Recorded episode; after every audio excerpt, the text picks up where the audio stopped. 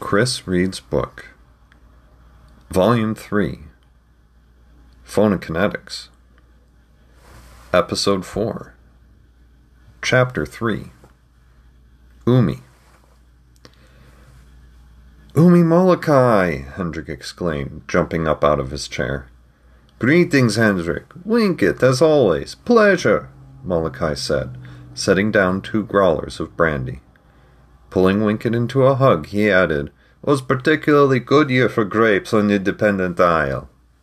You didn't have to bring gifts, Winkit said, straining to talk through the bear hug. They not gifts, is bribe, Molokai chuckled, letting Winkit go.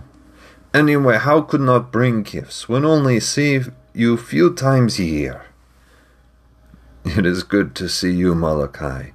And once again, I have to tell Akomi that she was right after all. You should not doubt Akomi. She is wise. When she was to Gotha, Molokai had to quickly give up being right. Hendrik, you have grown.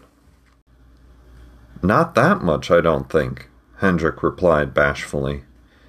Is nothing, Molokai dismissed with a wave. Were we in Kanikiana, you would be starting third placement now. But your father is better enough teacher that you have no need of other placements, I think. Your confidence in my abilities is, as always, appreciated, Molokai, Winkit said. I'd just finished up a deal for crabs. I know you're fresh off the water, but would you and your crew care for some? Molokai waved is nicest of thought, but crew is looking to forward some landed food, cow flesh, twain flesh, fresh raw fish. For whom is crab? I'm planning on buying my way into some contacts at the capital, uh, specifically the council. The quickest way to an Amarek's heart is through their stomach, Winkit paraphrased. What news have you about council? Molokai asked. Molokai is incorrigible gossip. They are still searching for what they are quite sure is the short way. They don't know if that's a person or a thing or an event. But their greatest researchers assure them that the time is nigh for the beginning of the short way, Winkit replied. And of the Sunborn, Talavikini, the council still does not appreciate presence. I'm afraid not, Molokai. Then get people on your side, he commented, moving his head in agreement. After a moment, waiting for a follow up, Winkit asked, And how, O great sage of the land of many suns, would I get people on my side? You tease Molokai with bad translation, Molokai said, slapping Winkit on his back but in serious, help them. Help is greatest care, most love. Not a one who sees could such doubt you. And in not doubting you, they gain confidence for Talavikini, his way of things. I'll give it some thought, to be sure, Winkit said as he rubbed his shoulder. Molokai had always been a very strong man, which helped ease Winkit's smarting ego slightly. Now, has been long time since Molokai been here. Hendrik, you will show way to Akome. Crew will bring goods to father. Hendrik looked to his father, who gestured out the door and said, You heard your Umi. Show way to Akome, he added in his best Molokai imitation.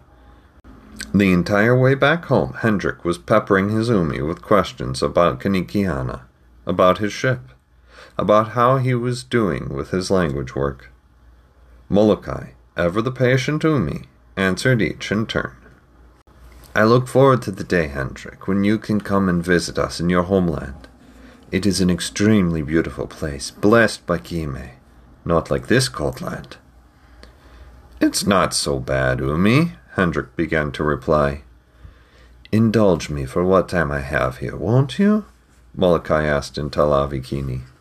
You speak better than half my crew.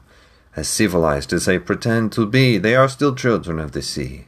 long weeks and months away from cities does something to blunt their tongues. As you wish, wise elder. what has your mother been teaching you of your people's ways here in the north? Well, less as of late, since. Hendrik hesitated, telling his Umi about his dreams. His father did not place much stock in them, but his mother certainly did. And since she had been Umi's Tagota. Speak honestly and openly, Hendrik. I have lived long and seen much. Nothing you could say would shock me. It is just. I have been having tulips. Molokai glanced at Hendrik and in Amharic said, You have been having tulips, and this worries your mother? No, I am at, at sleep with images. We, I was not real. Hendrik was grasping for straws and beginning to panic. Breathe, Hendrik. Panic must flow like river away from mountain is you. Let go and make calm home within you. Also, believe what you're looking for was dreams. Thank you, Umi. I, I really only practice with my mom, and that gets old quickly, does it? It does. And I can't learn the best words from her either, Hendrik said with a smile. I am with sailors. I know them all. Perhaps when you sail on my ship, I will teach you some of them, Molokai said, ruffling Hendrik's hair. Soon after, they arrived at the Managar house. Hendrik knocked, but did not wait for an answer. Mom, guess who I brought home with me? It had better not be that Susie from the docks. She seems like a fuse in search of fire. Hurt by that comment, Umi replied in his best approximation of a young woman. Umi? Akomi replied, running out from the kitchen. I expected you to be unloading your ship for hours yet. Molokai has crew to unload. They work hard and do good. Allow Molokai time with family. Do you have a place to stay? Akome asked. Do not. Was going to seek out inn. No, no. We will make a place for you here.